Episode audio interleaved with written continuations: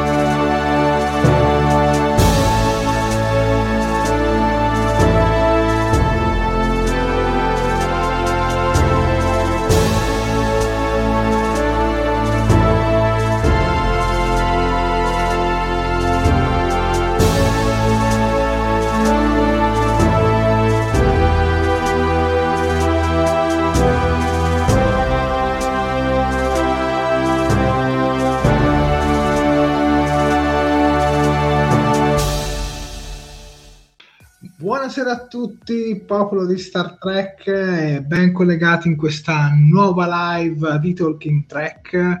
Io e Sofia siamo tornati dal ballo del ciucciù. Esatto. in realtà siamo tornati dalle vacanze, infatti questa diretta è stata posticipata a domenica, tutte le prossime torneranno comunque al venerdì e che dire, abbiamo passato delle belle vacanze, siamo stati alle Cinque Terre, Monterosso. Rio Maggiore, Vai avanti. a Bernazza e Corniglia. Ce le siamo fatte tutte e cinque praticamente, con anche una piccola capatina a Porto Venere, già che c'eravamo, già avanzava Sì. tempo. Però stasera non parliamo delle vacanze, ma caro mio primo ufficiale, di che cosa parliamo stasera? Allora, carissimo mio capitano, questa sera recensiremo il quarto episodio della seconda stagione di Star Trek Lower Decks, denominato Mugato Gumato, scritto da Ben Rogers e diretto da Jason Zurek. Ma prima di cominciare facciamo i soliti piccoli appunti social che non fanno mai male. Allora ragazzi, io vi ricordo che la nostra diretta va in live sia sulla nostra pagina Facebook che sul nostro canale di YouTube. Per quanto riguarda Facebook, mi raccomando, se non l'avete ancora fatto, un bel mi piace alla pagina, una love reaction oppure un bel mi piace anche alla diretta, commentate come se non ci fosse un domani e condividete per spargere il verbo di Talking Track. Per quanto riguarda YouTube, storia molto simile, infatti se non l'avete ancora fatto mi raccomando iscrivetevi al canale e cliccate sulla campanellina degli avvisi per essere sempre aggiornati ogni volta che facciamo uscire un nuovo video oppure che andiamo in diretta. Anche lì mi raccomando un bel mi piace alla diretta, mm, commentate come se non ci fosse un domani perché come al solito più siamo e più ci divertiamo. Condividete, ovviamente sempre per spargere il verbo di Talking Track e soprattutto se volete fare delle donazioni nel corso della diretta avete a disposizione la super chat. Ehm, tramite la super chat appunto potete fare le donazioni e quando ci arriveranno i vostri commenti appariranno belli colorati e noi vi ringrazieremo in diretta. Penso di aver detto tutto per adesso Jared, quindi ti rilascio la parola. E direi, Sofia, di partire proprio dalla primissima scena. Eccola qua. Allora, comincia tu. Ok, allora questa è un po' l'introduzione di tutto. Infatti vediamo che la USS Cerritos è rotta verso Frylon IV per indagare sull'avvistamento di parte di due denobulani di un mugato, ovvero una creatura molto pericolosa ma non indigena del pianeta. Infatti bisogna capire come mai si trova lì. Una squadra guidata da Shax deve quindi scendere e indagare. Niente armi però, i Mugato sono in via di estinzione e tra l'altro, come sottolinea Shax, le loro parti intime sono molto sensibili ai laser, quindi niente, ai phaser, scusate, quindi niente, niente armi. Um, intanto, sempre sulla Serritos, approfittando della palestra vuota, Boimler e Rutherford si preparano per un veloce incontro di Ambo, Ju- di Ambo Ju- Jutsu, scusate, Mariner li vede e si unisce a loro. I due ragazzi si sono allenati duramente per ben tre mesi per riuscire a battere l'amica. Lo scontro però si fa decisamente violento e Mariner finisce con il pestare a sangue tutti e due. Infine passiamo a- all'infermeria, dove Tana affida un importante compito a Tandy, ovvero trovare tutti i membri dell'equipaggio che hanno evitato i controlli con la scansione biometrica e appunto visitarli. E questo è un po', diciamo, l'inizio di, di tutto l'episodio, l'introduzione, ecco. A me personalmente è piaciuta, uh, l'ho apprezzata perché come succede ormai, come siamo ormai abituati anche per il resto de- de- insomma, negli altri episodi, è un'introduzione che appunto ci lancia subito nel bel mezzo della scena, vediamo subito quello che succede sia dentro che fuori, in un certo senso la Serritos. E beh, direi Jared è sicuramente un inizio pieno di citazioni, giusto? Assolutamente sì, da come possiamo vedere anche nelle immagini qui, che ne vediamo subito una, Uh, ad esempio, vediamo il denobuliano, ovvero il Dottor Flox di Star Trek Enterprise, che avevano questa forma, diciamo, tipo di pesce palla, no? Quando, Esatto. Ma c'è un pesce in particolare che, che ha questa cosa. Comunque, ad ogni modo, quando diciamo sono nelle situazioni di pericolo, gli si attiva questa cosa. Esattamente. Poi c'è una citazione dall'immagine subito sotto, ovvero questa qua, eh, da Fattore Icaro. Mhm. Da Fattore Icaro, l'episodio di Star Trek The Next Generation dove Riker si scontra poi con suo padre. E però lì mi- non, mi, non mi ricordava, diciamo, proprio un'arte marziale, a me lì ricordava più qualcosa tipo lo scherma, qualcosa del Mm. genere, no? Fioretto. Qui invece è proprio, è proprio un'arte marziale, no? come il karate, come tutte queste cose qua. E diciamo è stato molto più, più violento, più esagerato, ma vabbè, bisogna anche adattarsi al fatto che comunque parliamo di una serie animata molto irriverente, quindi ci sta, insomma, tutto qua. Esatto. Sì, dai, sono contento. e L'unica cosa che non mi è piaciuta molto da questa prima scena è che io, ma in realtà un po' da tutto l'episodio, avrei voluto capire un po' di più su Shax. Invece, per adesso siamo rimasti molto, molto, diciamo. È rimasta lì, insomma, Sì. diciamo la cosa del mistero. Ancora, non è stata, ancora non è stata, diciamo, affrontata.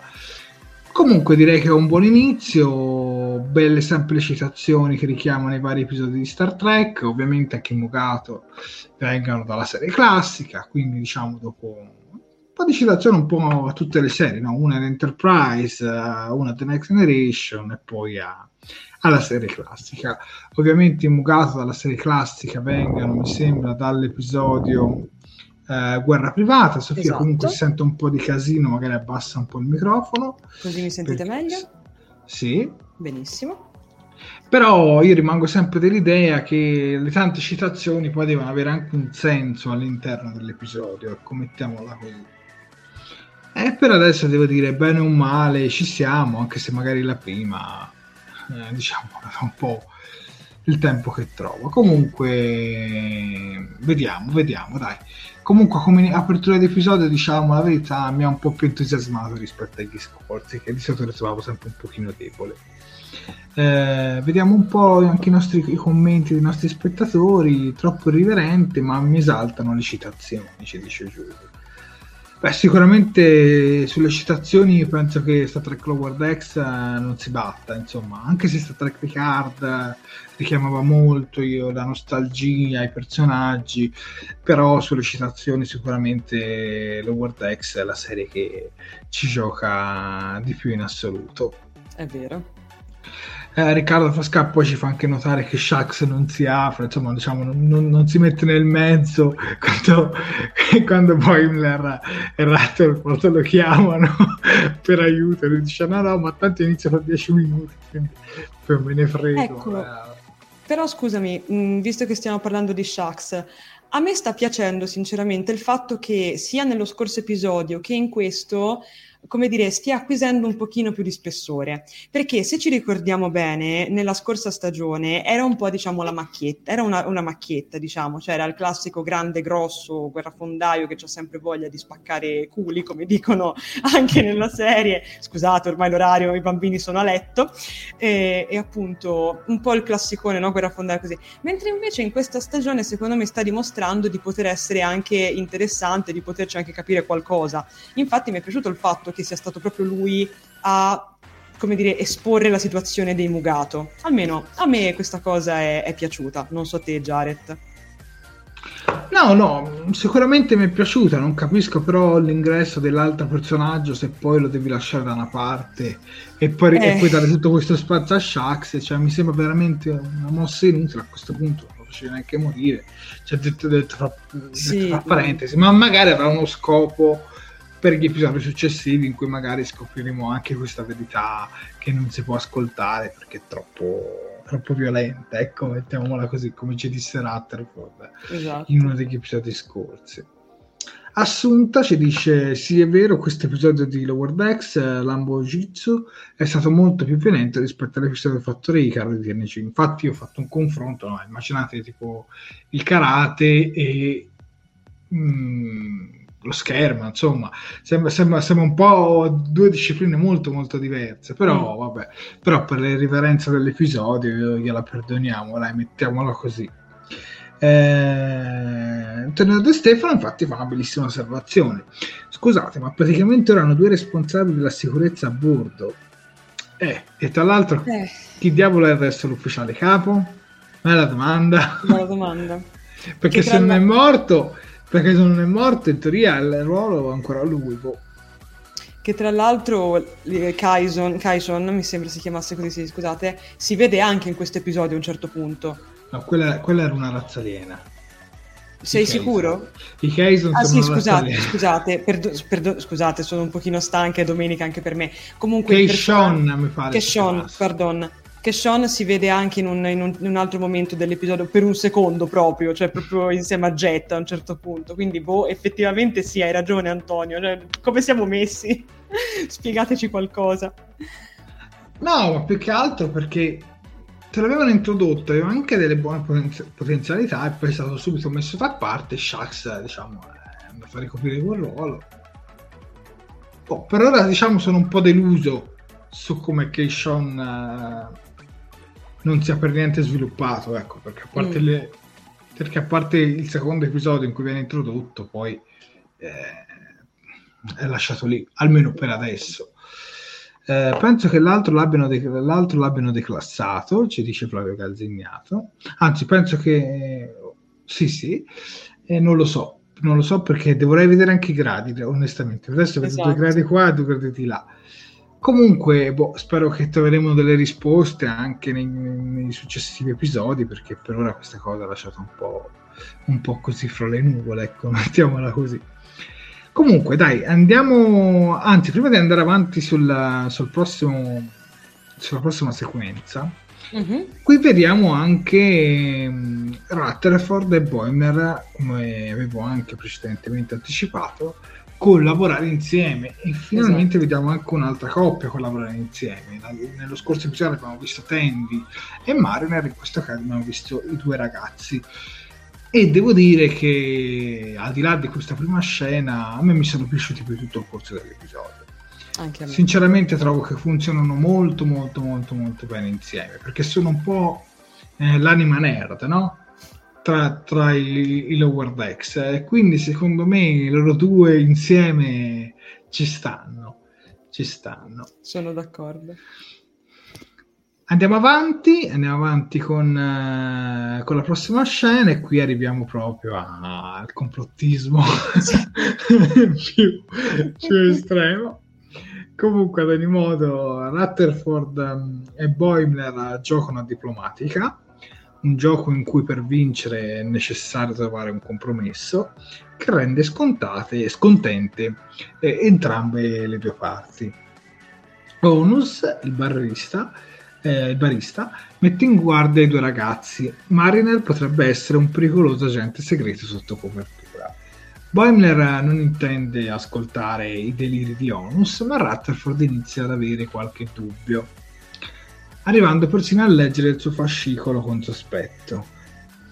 Poi vediamo Mariner, Rutherford e Boimler, tutta la squadra di perlustrazione scendere su Phylon um, 4, quarto mm-hmm. o 4 Arrivata la squadra si accorge che un trio di ferenghi sta portando avanti un'attività di bracconaggio per ottenere profitto vendendo le corna eh, degli animali, ovvero dei poveri mucato, eh, bloccando la zona con un, distur- un disturbatore di segnale e quindi non si possono teletrasportare.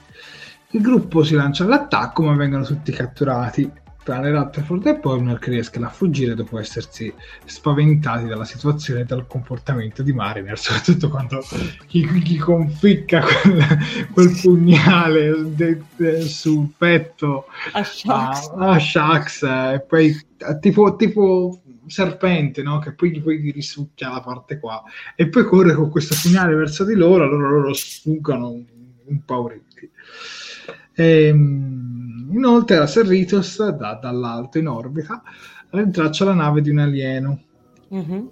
che si dovrebbe chiamare Hyde, che sta fuggendo dal pianeta. A causa del raggio traente la, la navetta si distrugge e l'alieno perde tutto ciò che possedeva. Freeman, eh, il capitano Freeman gli offre una navetta, ma Hyde vuole di più, ovvero tutti gli oggetti che il capitano tiene esposti nel suo ufficio. la donna è decisamente scocciata, ma accetta di tutto pur di legarselo di torno. E per adesso ci fermiamo qua. Esatto.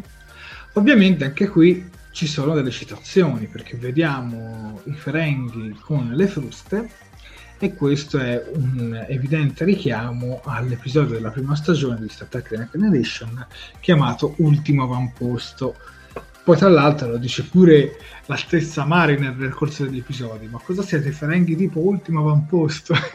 tra l'altro posso anche dire che ultimo avamposto come episodio di The Next Generation secondo me non è che sia proprio uno dei più belli. Eh. Cioè per me è un episodio davvero dimenticabile perché io parlerò dal mio punto di vista strettamente personale, per me i ferenghi belli e veri e propri li vediamo in The Space Nine.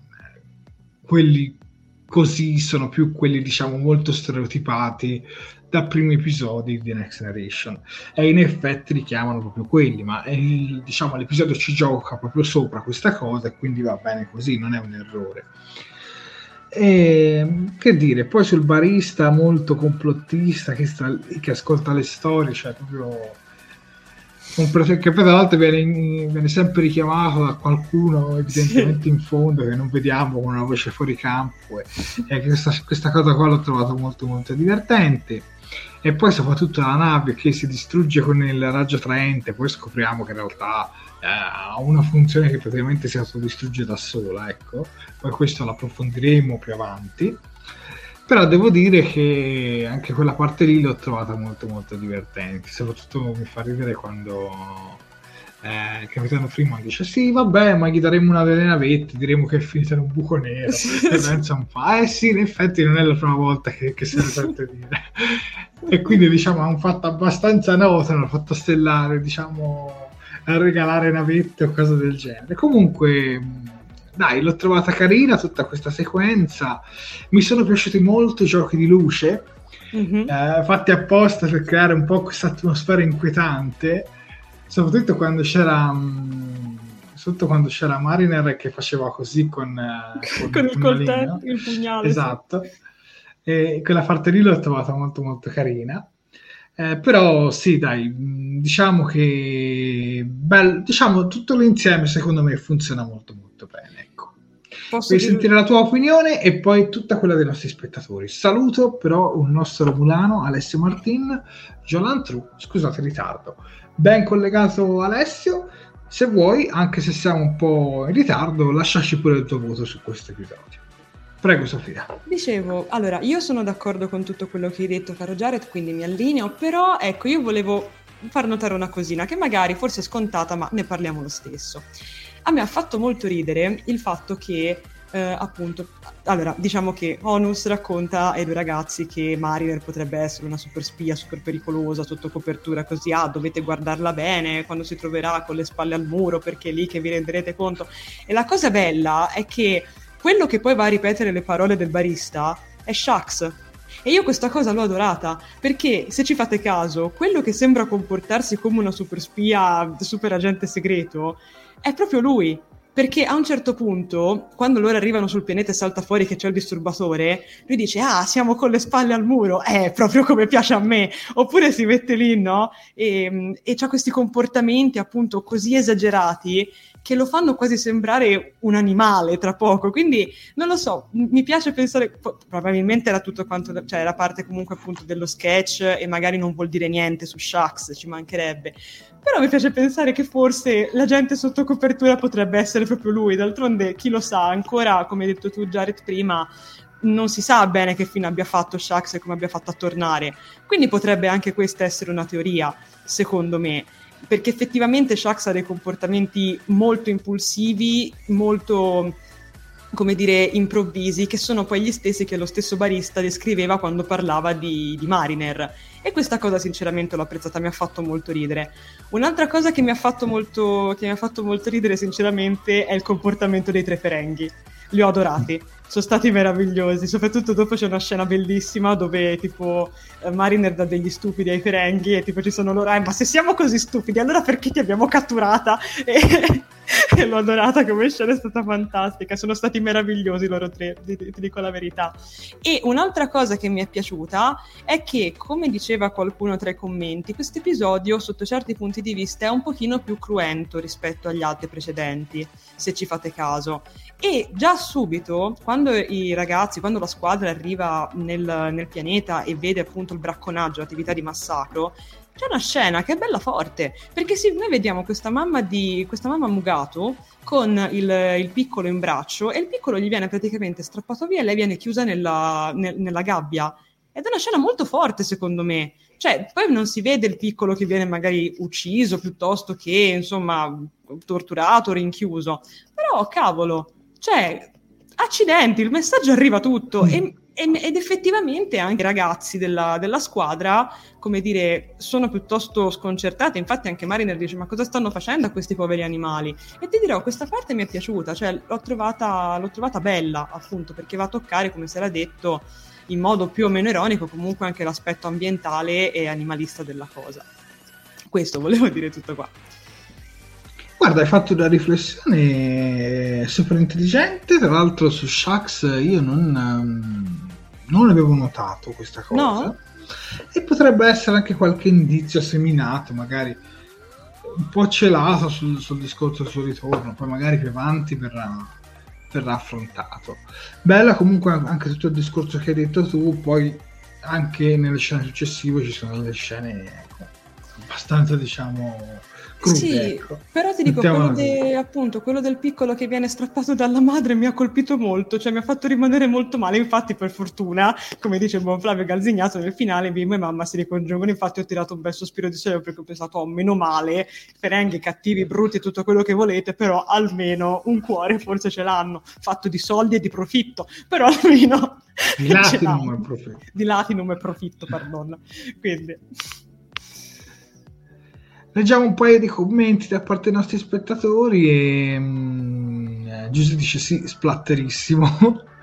I Ferenghi di nuovo con le fruste, ci dice Riccardo Frasca.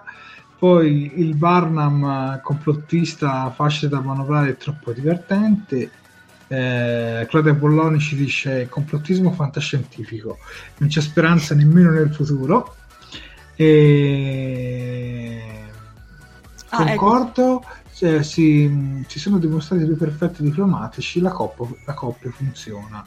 su Boimler e Rutherford. Prego Sofia, dimmi. Sì, guarda, volevo notificare che ci è arrivata una donazione sulla super chat da oh. parte di Enrico M che ci ha donato 2 euro e ci dice ciao amicici, oggi vi guarderò in differita. Buonanotte, beh, buonanotte anche a te e grazie davvero tantissimo per la donazione carissimo Enrico. Sei stato gentilissimo. E tra l'altro il caro Enrico ci scrive anche per me questo episodio voto 7. PS, frusto e ferenghi. Wow! Quindi evidentemente appunto il nostro caro Enrico apprezza i ferenghi armati di frusta. e, e, ci fa molto molto piacere. Guarda, se posso, già che ci sono, prenderei anche un altro commento che avevo trovato che ha a che fare sempre con la scena del, del bar. Ma leggili pure tutte quelle che non ho letto. Ok, aspetta che lo ritrovo un attimino. C'era, eccolo qua. Ecco, anche me questa cosa mi ha fatto molto ridere. Flavio Verdignato che ci dice: Comunque, tutti scontenti, quindi l'obiettivo diplomatico raggiunto, è il top. Sono d'accordissimo. Ho riso tantissimo in quella scena. E, eh, eh, l'ho, trovata, l'ho trovata veramente interessante. L'ho trovata veramente meravigliosa la cosa de, del gioco di diplomatica. E mh, aiuto, mi si sono un attimo refresciati i Beh, chissà, chissà, se faranno anche effettivamente un videogioco oppure un gioco da tavolo, su, che io lo vedo più come gioco da tavolo su diplomatica. Io lo giocherei, sinceramente. Magari ci dovrai mettere qualche regola un po' più, più rinforzante perché lì veramente è molto abbozzato, però lo proverei. Ecco. Sul merchandising, se lo guardate se va su queste cose, bene, bene, bene. È vero, sarebbe molto molto divertente. Allora, tu hai perso i commenti, ci sono io. Allora, alieno col brutto nome, ci dice Riccardo Frasca. Poi Assunta Viviani, sono d'accordo con Jared, ti ringrazio Assunta. I ferenghi più belli, anche secondo me, sono su Star Trek Space Nine. Sicuramente anche più caratterizzati. E poi Riccardo Frasca, uh, bah, l'ultimo avamposto è il primo incontro con i Ferenghi, ovvio che fosse così, e sono d'accordo con Jared. È stato un episodio pieno di colpi di scena, io mi sono divertita dall'inizio alla fine, ci dice Assunta, e anche io ho la stessa cosa. Esatto. Eh, Flavio Galzignato um, dice però Shax la detta la sicurezza e il suo comportamento è standard per il suo ruolo. Sì, sì. E poi ehm, il piccolo strappato dalla madre, scena forte, quasi alla Bambi, con tutte le differenti. Io direi anche alla... non alla Bambi, ma alla Dumbo. Madonna. Quando, ecco, visto che mi hai fatto tirare fuori qua, mi hai fatto per... in mente anche quella scena lì. Perché non ci oh. mettiamo anche Red e Toby all'inizio del film, cioè che, visto che siamo in vena di allegria. Però sì, eh, molto molto molto forte. Ma dai, andiamo avanti con la prossima scenetta. Bella questa. Oh, e questa la introduco io, poi ti lascio la prossima. Va bene. Allora, Tandy è più determinata che mai e uno dopo l'altro riesce ad eseguire la scansione biometrica a tutti i nomi segnati sulla lista. Ne rimane però uno solo, riportato con un codice numerico. Tana cerca di dissuaderla dicendole che probabilmente si tratta di un errore, ma la verità viene a galla, quel numero è proprio Tana. La dottoressa sfida quindi tende a visitarla, scappando via nei tubi di Jeffries. È da tempo che Tana si, si, non si sottopone a una scansione, non ha la minima intenzione di farlo adesso. Nonostante si sia rotto un braccio cercando di saltare addosso alla dottoressa Cateana, Tandy riesce a scansionare Tana, che fiera di lei requisisce fiducia e stima nell'Oroniana. E devo dire che tutta questa sequenza uh, qua l'ho veramente adorata ed è il motivo per cui il mio voto nel sondaggio, qualora ancora non l'avesse fatto, qualora ancora non l'avesse non avete, non avete, ancora votato, il mio personalmente è proprio per Tandy, perché è il personaggio che mi è piaciuto di più in questo episodio, soprattutto per questa sequenza. E devo dire che in questa seconda stagione si vedono ancora di più, diciamo, gli elementi da gatta, da, da gatta keitiana, proprio nel personaggio di Tana.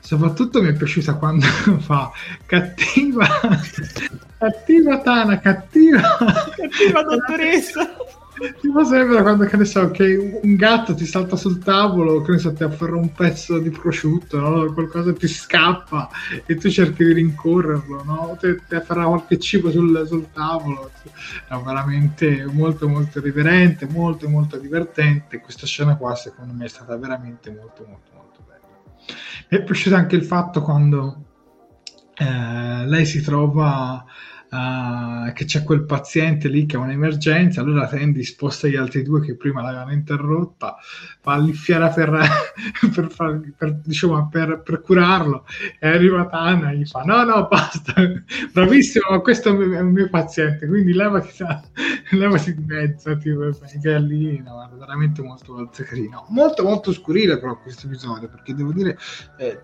che ho trovato molte, diciamo, modi di atteggiamenti abbastanza un po' forti per Star Trek. Però oramai con Lower Decks diciamo mi sono abituato quindi non ci do molto molto peso. In altre serie magari sarei rimasto un po' più sgomento ecco quando dice tipo eh, levati dalla e non lo posso dire per youtube altrimenti però eh, soprattutto per facebook però devo dire che usa degli atteggiamenti un po' forti no? quando quando diciamo allontanano gli altri membri ecco tu cosa ne pensi, Sofia, di questa scena e che cosa ne pensate voi spettatori? Ma guarda, caro Jared, io questa sequenza l'ho adorata, l'ho anche rivista più volte, cioè sono proprio tornata indietro per rivedermi le parti perché sono state veramente meravigliose. Come dice anche Claudia Polloni, molto gatta, provate a portare un gatto dal veterinario e infatti l'effetto è questo, ma soprattutto ho adorato veramente, qua, qua, appunto come si vede a un certo punto in uno dei riquadri, quando Tana si gira, che, che, poi tra l'altro la cosa fantastica è che quando Tandy dice, eh mi manca questo numero, Tana è lì che dice, no ma figurati, ma tranquilla, cioè, ma che vuoi che sia, tanto è un errore, cioè capita. E, e, niente, è, è, stata fantastica. E poi un'altra cosa che ho adorato, sempre di Tana, è che quando scappa miagola, cioè proprio, mi fa, cioè proprio soffia, miagola, quando appunto è nascosta sotto la navetta, come si vede anche dalle immagini, proprio la graffia o comunque le, la, la lontana con l'artiglio, l'ho adorato, no, veramente, veramente adorato. E anche quando scappano, quando scappano i tubi di Jeffries, praticamente ha quattro zampe. E anche questo, secondo me, è un dettaglio molto, molto carino. Quindi, sì. Posso leggere qualche commento, Jared? Sì, però volevo farti notare anche un'altra scena che ho apprezzato molto, Prego. che un po' richiamava i film western.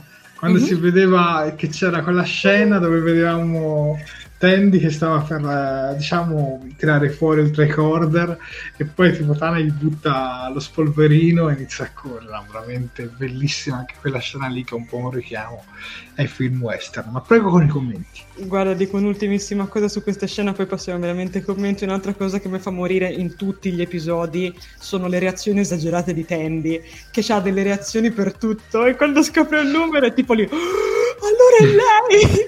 è molto molto emotivo. Madonna! No, ma poi ci crede, cioè ci, ci crede talmente tanto e quindi è, è fantastico, cioè ci rimane proprio male e l'ho adorata questa cosa. Ma non perdiamo tempo e passiamo ai, no- ai commenti. E cominciamo con Riccardo Frasca che ci dice Tendi sei fortissima oppure Tana miau Fantastica Tana.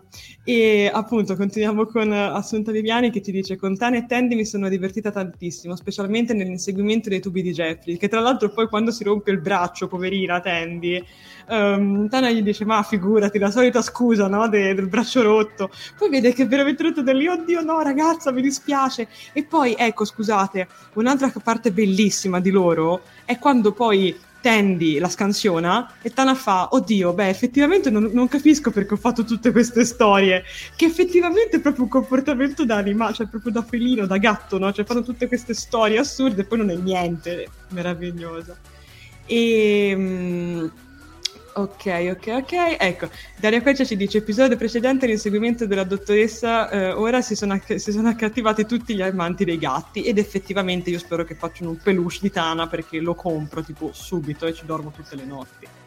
Ma leggo anche Mauro Vallanti, poi ti lascio la parola, caro Jared, che ci dice di Tana ho sempre adorato il, desti- dentino sporgente e le orecchie mangiucchiate, tipiche dei gatti da strada, quelli da rissa, quelli proprio simili. Caratterizzata benissimo, strepitosa in questa sequenza, è decisamente il mio personaggio preferito. Guarda, tra gli ufficiali di Ponte io sono combattuta tra lei e Shax, ma lei veramente ha un posto speciale nel mio cuore. Mm, ok, vuoi leggere gli altri commenti, Jared? Eh, Assunta ci dice: Mi è piaciuta Tana quando mi ha golato. E da qua ci fa notare anche la scena dell'episodio precedente, quella della scatola, che anche quella è molto, molto, molto carina. No, devo dire che dai, stanno riuscendo a farci empatizzare molto anche con questi personaggi più secondari. È una cosa che apprezzo molto in modo sincero, perché il capitano, ok, il capitano è molto, diciamo caratterizzata perché volendo o non volendo comunque anche se non ha un lower decks ha sempre un ruolo abbastanza centrale certo. negli episodi ma gli altri tipo che so Billups, Stevens eh, sono molto molto da sfondo no? e mi è piaciuto che comunque anche Tana si comincia poi soprattutto c'è questa storia no? con Tana e Shax che è molto molto divertente eh, De Stefano, sì, molto carina e ben riuscita tutta la scena con Tana e Tandy. Sì, sì, devo dire che. Comunque, questa scena mi sembra di aver capito che ha convinto tutti quanti, anche i più scettici, ecco. Ma dopo questa scena, Sofia, dopo questa sequenza, Sofia, prego. Ok, allora qui arriviamo a. qui torniamo sul pianeta. Infatti, durante la fuga, Boimler e Rutherford incontrano Patinghi, un sedicente biologo esperto di mugato. Il trio viene presto raggiunto dagli animali che uccidono brutalmente lo scienziato staccandogli direttamente la testa. I due ragazzi quindi si nascondono dentro un tronco cavo e assistono al feroce rituale di, di accoppiamento dei mugato. Um, approfittando poi di un momento di tranquillità riescono ad allontanarsi e incontrano ancora una volta Mariner che, intrappolata appunto in una specie di tagliola per Mugato, dice loro la verità. Non è un agente segreto so- sotto copertura. Quella che Honus racconta è semplicemente una voce di corridoio che lei stessa ha fatto girare per, diciamo, togliersi di torno la gente antipatica, come, come spiega. Um, I Ferenghi intanto arrivano e portano via Mariner Rutherford e Boimler devono quindi trovare il modo di salvare tutti quanti. La soluzione è semplice, trovare un compromesso. I Ferenghi infatti possono rimanere sul pianeta, ma devono trasformarlo in una riserva per Mugato invece che un terreno di bracconaggio. In cambio possono tenersi tutti i guadagni ricavati dal merchandise e dai biglietti. Intanto, sulla Serritos, il capitano Freeman racconta l'accaduto all'ammiraglio, scoprendo che Hyde non è altro che un imbroglione truffatore che viaggia con una navetta rottame che si autodistrugge, appunto truffando così le navi della flotta stellare. La donna, quindi infastiditissima, lo recupera e gli dice: Ma io guarda, ti dovrei far arrestare, ti dovrei mandare in cella. Così però dice: Vabbè, siccome oggi mi sento buona, ti mando a spalare il letame dei Mugato direttamente nel, nel barco. E così si chiude anche questa, questa parentesi. Ti dico, Jared, a me questa, questa sequenza è piaciuta. Patinghi mi ha fatto schiantare, sarò sincera, mi ha, mi ha fatto veramente morire, per, soprattutto quando arriva tutto fiero che dice ah io sono un esperto di, di Mugato, vanto ben cinque libri, e poi fanno ma come, cioè vuol dire che hai scritto cinque libri? No, no, vuol dire che li ho letti.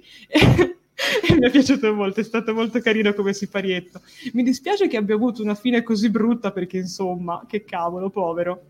E, ehm, ecco, invece l'unica scena che allora è stata carina nel complesso, però non lo so, non amo particolarmente questo tipo di, di, ironia, ma lo posso accettare, è la scena dell'accoppiamento. Cioè, ok... Lo sapevo che lo dicevi, avevo, be- avevo bello intuito. Ragazzi, che vi devo dire? Cioè, allora, è divertente più che altro, scusate una zanzara molesta, è divertente vedere i come dire, Boimler e Rutherford nascosti nel, nel tronco cavo, che, e tra l'altro ho adorato vederli apparire nello sfondo ogni tanto che sbucano e guardano fuori per cercare di capire a che punto sono.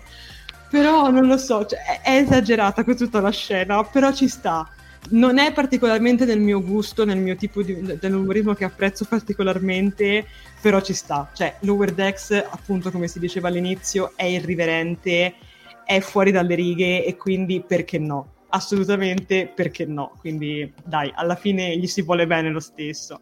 E poi alla fine, come hai detto anche tu prima, caro Jared, ho apprezzato molto appunto Rutherford e Boimer che collaborano. Scena fantastica di, Boimer, cioè di Rutherford per la distraggezza, per farci capire quanto è sveglio questo ragazzo, quando Rutherford e Boimer sono lì e appunto e, e Boimer fa, ah no, dobbiamo utilizzare cos'è che dice tipo il nostro punto di forza e quell'altro, ah sì, la nostra pelle, no, il nostro cervello, ah sì, va bene. e anche quella scena lì mi ha fatto molto ridere. E ehm, quindi questo, però ti dico comunque in generale la sequenza personalmente mi è piaciuta. Tu Jared invece cosa ne pensi? Ma allora, partiamo dal fatto che siamo dimenticati di dire che Patinghi è un telarite. Giusto. Però i telariti di solito hanno un carattere scontroso. No, esatto. non... Questo invece è bello, tranquillo, bello, calmo. Ma da dove è uscito questo telarite? Comunque. Vabbè, Vabbè. in mezzo immugato, ha letto 5 libri su immugato, quindi... E questa scena qua mi ricollego anche al discorso che tu dicevi prima che era molto cruente questo episodio, perché effettivamente lo vediamo morire così. E insomma, diciamo alla maglietta russa di Star Trek, come così. Poi che dire, mm, mi è piaciuto il gioco d'astuzia con cui riescono, come avevo anticipato, e nel momento delle pagelle, cioè mm, risolvere il problema con l'intelligenza, con l'astuzia, non per forza con le armi. E questa è una cosa che ho davvero apprezzato molto e che mi ha fatto alzare il voto a 8 mi è piaciuto anche quando Freeman è in collegamento con, uh, con l'ammiraglio e scopre che c'è questo alieno che truffa, che facendo sembrare che la sua astronave praticamente si rompa per finta. E lì mi ha fatto veramente ridere perché lei lì si arrabbia in una maniera, diciamo, lo compensa con, con una bella pena e poi che dire, vabbè, tanto sapete, lo so che volete parlare della scena dell'accoppiamento. Allora, che dire, mm, quando loro si sono nascosti, le ho viste accoppiare fino a quando si fa l'accoppiamento in sé, ok, ci sta. Quando è arrivato il guardone mi è sembrata decisamente esagerata. Soprattutto quando c'era il guardone che in poche parole vabbè, si può dire, vista l'ora tarda, diciamo si masturbava con il corno, ecco. E lì, diciamo, l'ho trovata mh, mm, troppo fuori dagli schemi di Star Trek. Cioè, ok, parliamo di una serie di adulti, eccetera, eccetera, però non lo so, in Rick e Morty non mi avrebbe disturbato, in Solar Opposites non mi avrebbe disturbato, tra le serie di Mike McCann, ma in Star Trek Lower Decks non lo so, mi è sembrata fuori, diciamo, fuori target, ecco, mettiamola mm-hmm. così. Per me non... fino a quando eravamo nell'accoppiamento in sé, come ho detto, ci poteva stare, ma il guardone, boh, l'ho trovato un po' fuori luogo, ecco, mettiamola esatto. così. E Jared, scusami, ti faccio solamente un piccolissimo appunto. Uh, ti sentiamo molto alto di, di, volume anche di voce, infatti rischio di sentirti fino dall'altra stanza, quindi attenzione, occhio a non, a non urlare troppo, se no mi vengono a bussare i vicini di casa. Quindi... Ok comunque insomma questo è quello che, che, volevo intendere. Però poi per il resto tutta la sequenza in sé mi è piaciuto anche il discorso di Mariner eh, che dice ma guarda voi semplicemente dovreste usare il replicatore per replicare gli oggetti che effettivamente i ferenghi anche questo è un po' di ghiati lasciati nell'aria sempre da Star Trek. Però comunque l'intera sequenza mi è piaciuta. Ripeto il guardone l'ho trovato eccessivo, come dice anche la nostra Daria Quercia e come dice anche mh, mm, il nostro Antonio De Stefano che riferendosi proprio a questa scena ha abbassato il voto alla puntata 7. Mm-mm. Ma vedo che la, la, scena dell'accoppiamento non ha reso felice neanche Claudia Polloni, che infatti ci scrive: La scena dell'accoppiamento mi ha urtato, l'umorismo che gioca sul sesso mi irrita guarda, un pochino sono, sono, d'accordo con te. E tra l'altro, tornando un attimino sulle altre scene, abbiamo anche Antonio De Stefano che riguardo Patinghi ci scrive: Mi sembrava il vicino di casa dei Simpson. ed è proprio Flanders, ed effettivamente. E, no, ma comunque sì, sì, sono, sono, d'accordo con te, caro Jared. Mi hanno rifresciato i commenti, perfetto. Allora, per esempio, c'è Flavio Calzignato che dice: In effetti, in un episodio da minori accompagnati, dato dalle scene erotiche, splatter e forti come un bimbo strappato alla madre, però poi si rincorre altri cartoni in stile Ricchi e Morti o Family Guy. Io preferisco si rimanga in linea più Star Trek. E praticamente Flavio ha un po' detto quello che ho detto anche io. Certo. Poi sulla scena zozzetta concordo con uh, Sofia, ci dice Riccardo Frasca. E Riccardo Frasca ci dice anche che gli è piaciuto molto la citazione del cannone proiettore. In effetti quando arriva sembra che dovessero fare chissà che cosa e poi in realtà diciamo tirano fuori questo piano. Ed è, l'ho proprio adorata questa scena perché è stata veramente molto molto molto carina. Eh, ci sono altri commenti. Mm, eh, Trude Stefano, infatti Jared scena un po' fuori posto ed è fondamentale ed è fondamentalmente l'unica cosa che non mi è piaciuta della puntata. Fondamentalmente anche per me. E tra l'altro abbiamo anche Mauro Vallanti che ci scrive: A proposito della scena torbida dell'accoppiamento, io ci ho visto un rimando di suggestioni proprio con guerra privata della TOS. Ricordate il rituale di guarigione fatto da Kirk? Una danza stregonesca abbastanza audace per i tempi. Detto questo, concordo, un po' dilungata ed eccessiva. Non mi ricordavo questa cosa qua di, di guerra privata. Sì. Non me la ricordavo, sinceramente, quindi grazie per. Riccardo Frasca concorda con me sulla brutta scena del guardone. Antonio Stefano dice: Ma infatti avrebbero potuto solo farla intuire senza dilungarsi. Eh, esatto, esatto. Sì, la penso, stato. La penso proprio come te, Antonio. Dai, andiamo alla prossima e credo ultima scena. Esattamente. Prego, Sofia. Ok, qui arriviamo praticamente alla fine, la situazione si è, si è, risolta, sono tutti tornati felici e contenti, sani e salvi, tutti, anche Shax, come ci fa notare la nostra Karatana, che sarà ben felice di andargli a fare le visite di controllo direttamente nei suoi appartamenti. E l'episodio all'oggi. si... All'oggi, pardon. E l'episodio si conclude quindi con Rutherford e Boimer che insegnano a Mariner a giocare a diplomazia. A dip... Diplo... no, scusate, diplomatica, no. pardon. Nonostante i due non, non, lo vogliano ammettere, la ragazza riesce a batterli da, fin dalla prima partita. Mariner va a prendere da bere, non perde tempo e racconta a Onus che i due amici sono non, niente po' di meno che i gemelli Mugato. Hanno lottato contro una dozzina di loro a mani nude, hanno assunto strani poteri sniffando le loro corna polverizzate. Onus, come ci, come ci ha già dimostrato nel, nel, all'inizio dell'episodio, ci casca con tutte le scarpe e crede subito alla storia di Mariner che dire, come scena finale è molto molto carina, mi ha fatto morire anche appunto di Boimler e Rutherford che dicono ah, no, no, ah ma sta vincendo tutto, com'è possibile? No, non farglielo capire! e tirano giù tutte le, tutte le fish da, dal tavolo. È stato veramente molto molto carino. Così come ho apprezzato anche che Onus sia rimasto, come dire, fedele a se stesso e quindi ci sia, abbia subito creduto alla storia di Mariner senza neanche farsi troppe domande. Quindi sì, assolutamente. A te è piaciuto come finale, Jared?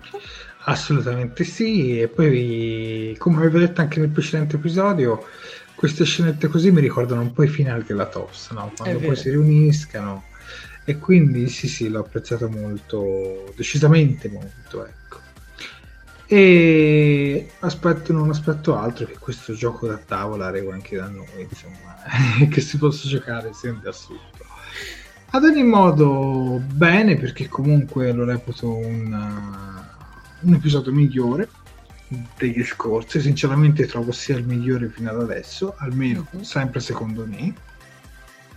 E a questo punto sono curioso insomma di vedere anche i prossimi perché il prossimo episodio sarà praticamente eh, l'episodio di metà stagione, il mid season, chiamiamolo così, eh, di questa seconda stagione di Star Trek Lower Decks. E quindi okay. magari lì voglio vedere un po' più, diciamo, carne sul fuoco, ecco, voglio vedere un po' più qualcosa di e non che magari gli episodi più scoppiettanti se li tengano proprio gli ultimi tre episodi ecco voglio mm. iniziare a vedere un po' qualcosa anche già dal prossimo. Saluto Positrone76 finalmente posso rivedervi in diretta spero state, state tutti bene e abbiate passato una splendida estate. Ciao Positrone76 purtroppo ci becchiamo anche un po' alla fine un po' di questa diretta mancheranno questi ultimi 20-25 minuti, penso. Comunque, sì, abbiamo passato una, una buonissima estate, abbiamo fatto addirittura due vacanze quest'anno, quindi non ci possiamo lamentare. Una in Puglia, una in Liguria e siamo stati benissimo. Eh, Flavio Galzignato, il barista è una parodia dei complottatori che bazzicano sui social, anche secondo me, un, c'è un po' quella figura del, che gli dice una voce senza verificare, ci credono subito e, e la diffondono a macchia d'olio. Ma ecco, io lo vedo io lo vedo anche sinceramente come effettivamente lo stereotipo del barista nei film americani, perché effettivamente il barista è colui a cui vai a confessare tutti i segreti che non dovrebbe dirli a nessuno, ma che alla fine appunto li sanno tutti, cioè quindi mi è sembrata molto molto carina come cosa e l'ho apprezzato. Ecco, una domanda mm, che voglio fare sia a te che ai nostri spettatori a questo punto è che cosa sperate di vedere nei prossimi episodi? sperate di vedere un ritorno della Titan, sperate di vedere i Packlet coinvolti magari in qualche sottotrama, sperate di, di scoprire la verità su Shax, cosa sperate di vedere? Ok, inizio io? Certo. Allora, ti dirò la verità, io personalmente non sto provando molta nostalgia della Titan, cioè nel senso sono sì curiosa di vedere che cosa stanno combinando, però secondo me questi episodi si stanno facendo valere anche tranquillamente senza la presenza di Riker, appunto senza la presenza della Titan, ovviamente opinione personale. Um, quindi ti direi che sinceramente sono più curiosa, anzi vorrei vedere, vorrei capire che cosa è successo a Shax.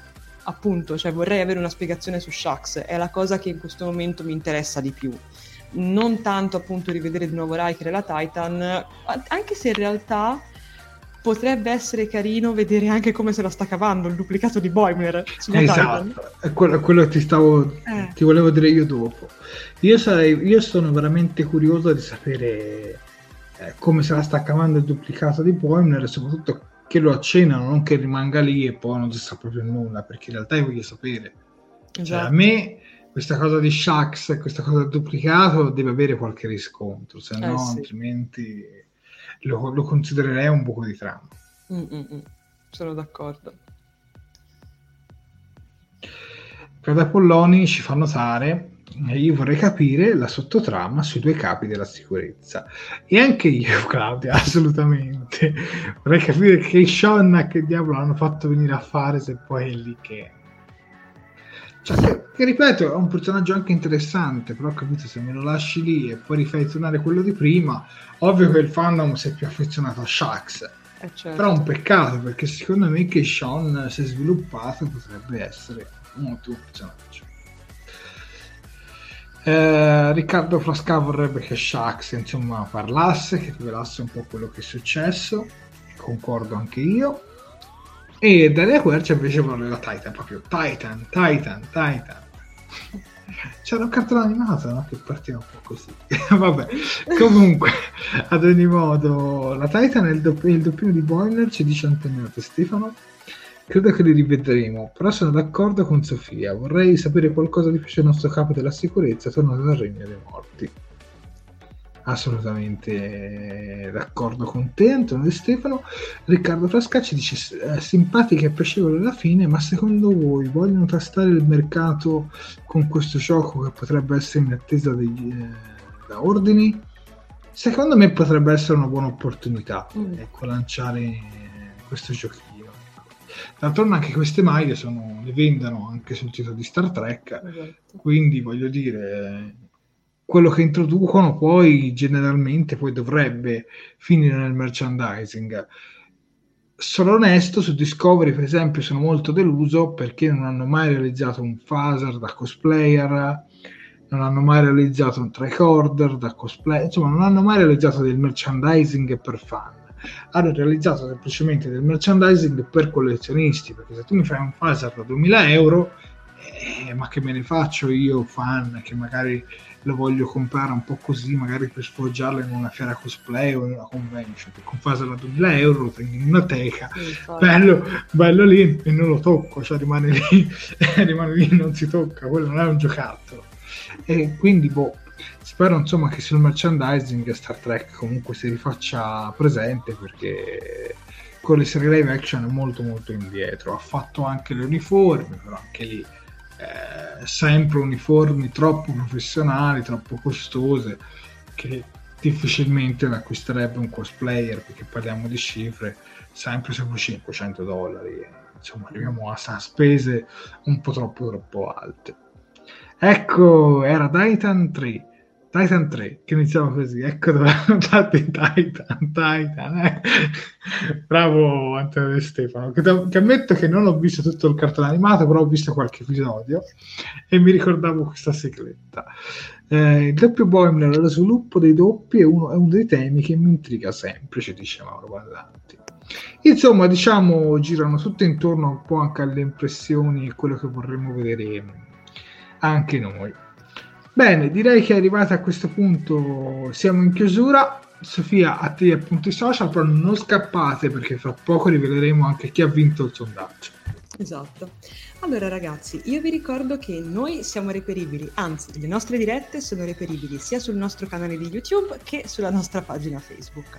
Nel caso del canale YouTube, se non l'avete ancora fatto, mi raccomando, iscrivetevi, cliccate sulla campanellina degli avvisi per rimanere sempre aggiornati ogni volta che facciamo uscire un video o andiamo in diretta, mettete un bel mi piace alla diretta se non l'avete ancora fatto, condividetela per diffondere il verbo di Talking Track e commentate, così ci diamo la buonanotte tutti insieme e ci scriviamo anche qual è, nostro, qual è stato il nostro Lower Decks preferito che abbiamo votato nel sondaggio. Per quanto riguarda Facebook, la storia è molto simile, infatti mi raccomando anche lì, se non l'avete ancora fatto, un bel mi piace alla pagina, un bel mi piace, una love reaction alla diretta. Commentate anche qui con il vostro personaggio preferito tra i lower decks di questo episodio e soprattutto condividete. Inoltre vi ricordo che abbiamo anche altri social come per esempio il, il, il nostro sito, uh, abbiamo la pagina di, di Instagram, abbiamo il canale di Telegram e inoltre abbiamo non si può più dire una novità, comunque un, un altro, un altro diciamo, social che ci accompagna da un po'. Infatti, se ci volete supportare ulteriormente, vi potete abbonare anche sul nostro Patreon. Sono disponibili l'abbonamento primo ufficiale a 2 euro al mese, che vi consente di ricevere un attestato di ringraziamento via email, come nel caso, come sta accadendo, nel caso dei nostri alcuni abbonati, tra cui Fabio Bruschi, Giordano Bracalente e Claudia Polloni. Inoltre abbiamo anche l'abbonamento capitano a 5 euro che vi beneficia dell'attestato più la menzione menzione nei titoli di coda di Talking Track, ovvero il vostro nome comparirà nella sigla finale delle nostre dirette, come ad esempio sta, sta succedendo alla nostra carissima Assunta Viviani, che continuiamo a ringraziare tantissimo. Io vi ricordo che eh, questo, questa cosa di Patreon non è assolutamente una forma di lucro verso Star Trek, ma semplicemente un piccolo supporto verso Talking Track e quello che facciamo. Penso di aver detto tutto, caro Jared, quindi ti rilascio la parola. Ad esempio, come avevamo anticipato nella nostra scorsa diretta, con eh, diciamo, i ricavi di Patreon, rinnoveremo il dominio del nostro sito talkingtrack.it per un altro anno. Arrivato a questo punto, sono mezzanotte e 12. Io ringrazio Sofia per avermi accompagnato in questa diretta io ringrazio Jared e ringrazio anche il nostro pubblico, però non ci hai detto i, i risultati del sondaggio, caro Jared. Aspetta, aspetta, arriviamoci ah, con calma. Ok, ok, ok, quindi allora io ti ringrazio, ringrazio anche il nostro pubblico, come stavamo dicendo. E adesso, anzi, prima di sondaggio un bel applauso al nostro pubblico, un bel applauso per averci seguito sempre fino ad ora. Ci scusiamo un po' per questi orari 23, 23 e 30, purtroppo siamo ancora in modalità estiva, quindi esatto. poi prima o poi ci adegueremo in un orario e rimarremo su quello, purtroppo varia sempre tra una mezz'ora e l'altra.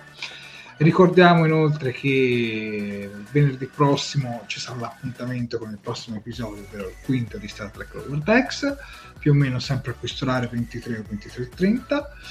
Le dirette di Talking Track sono tornate anche su Fantascientificast, credo che abbia distribuito per adesso, sia andato in corso il primo episodio e mercoledì arriverà anche il secondo di Lower Decks, poi piano piano saranno recuperate tutte.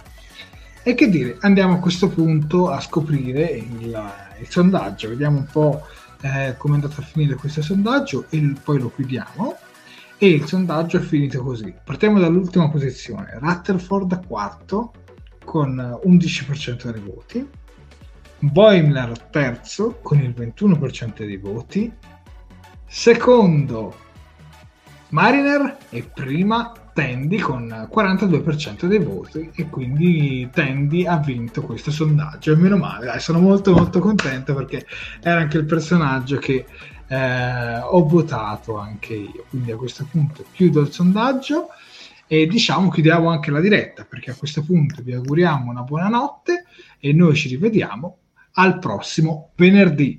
Venerdì, venerdì che il numero è il prossimo venerdì, venerdì 10, quindi praticamente questa settimana, perché già siamo scattati a lunedì, esatto. quindi fra pochi giorni ci rivediamo a ricommentare il prossimo episodio. Buonanotte a tutti e buone vacanze per chi è ancora, diciamo, in piene vacanze. Buonanotte. Buonanotte.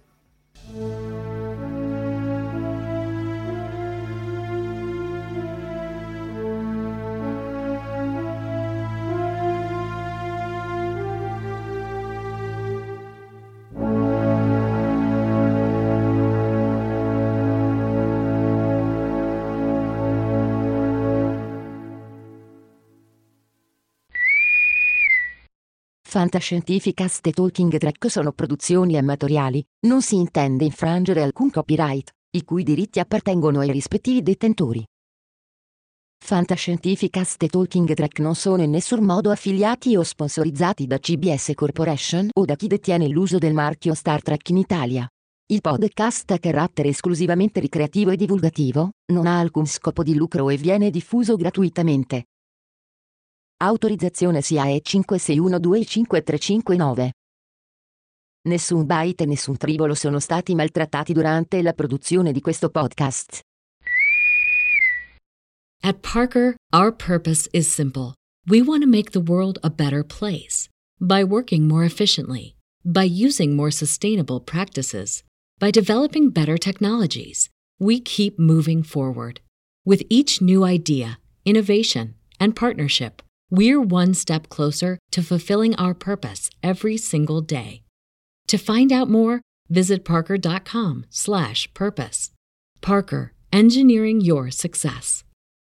As humans, we're naturally driven by the search for better. But when it comes to hiring, the best way to search for a candidate isn't to search at all. Don't search, match with Indeed. When I was looking to hire someone, it was so slow and overwhelming. I wish I had used Indeed. If you need to hire, you need Indeed. Indeed is your matching and hiring platform with over 350 million global monthly visitors, according to Indeed data, and a matching engine that helps you find quality candidates fast. Ditch the busy work. Use Indeed for scheduling, screening, and messaging so you can connect with candidates faster. And Indeed doesn't just help you hire faster. 93% of employers agree Indeed delivers the highest quality matches compared to other job sites according to a recent Indeed survey. And listeners of this show will get a $75 sponsored job credit to get your jobs more visibility at Indeed.com slash podcast. That's Indeed.com slash podcast. Terms and conditions apply.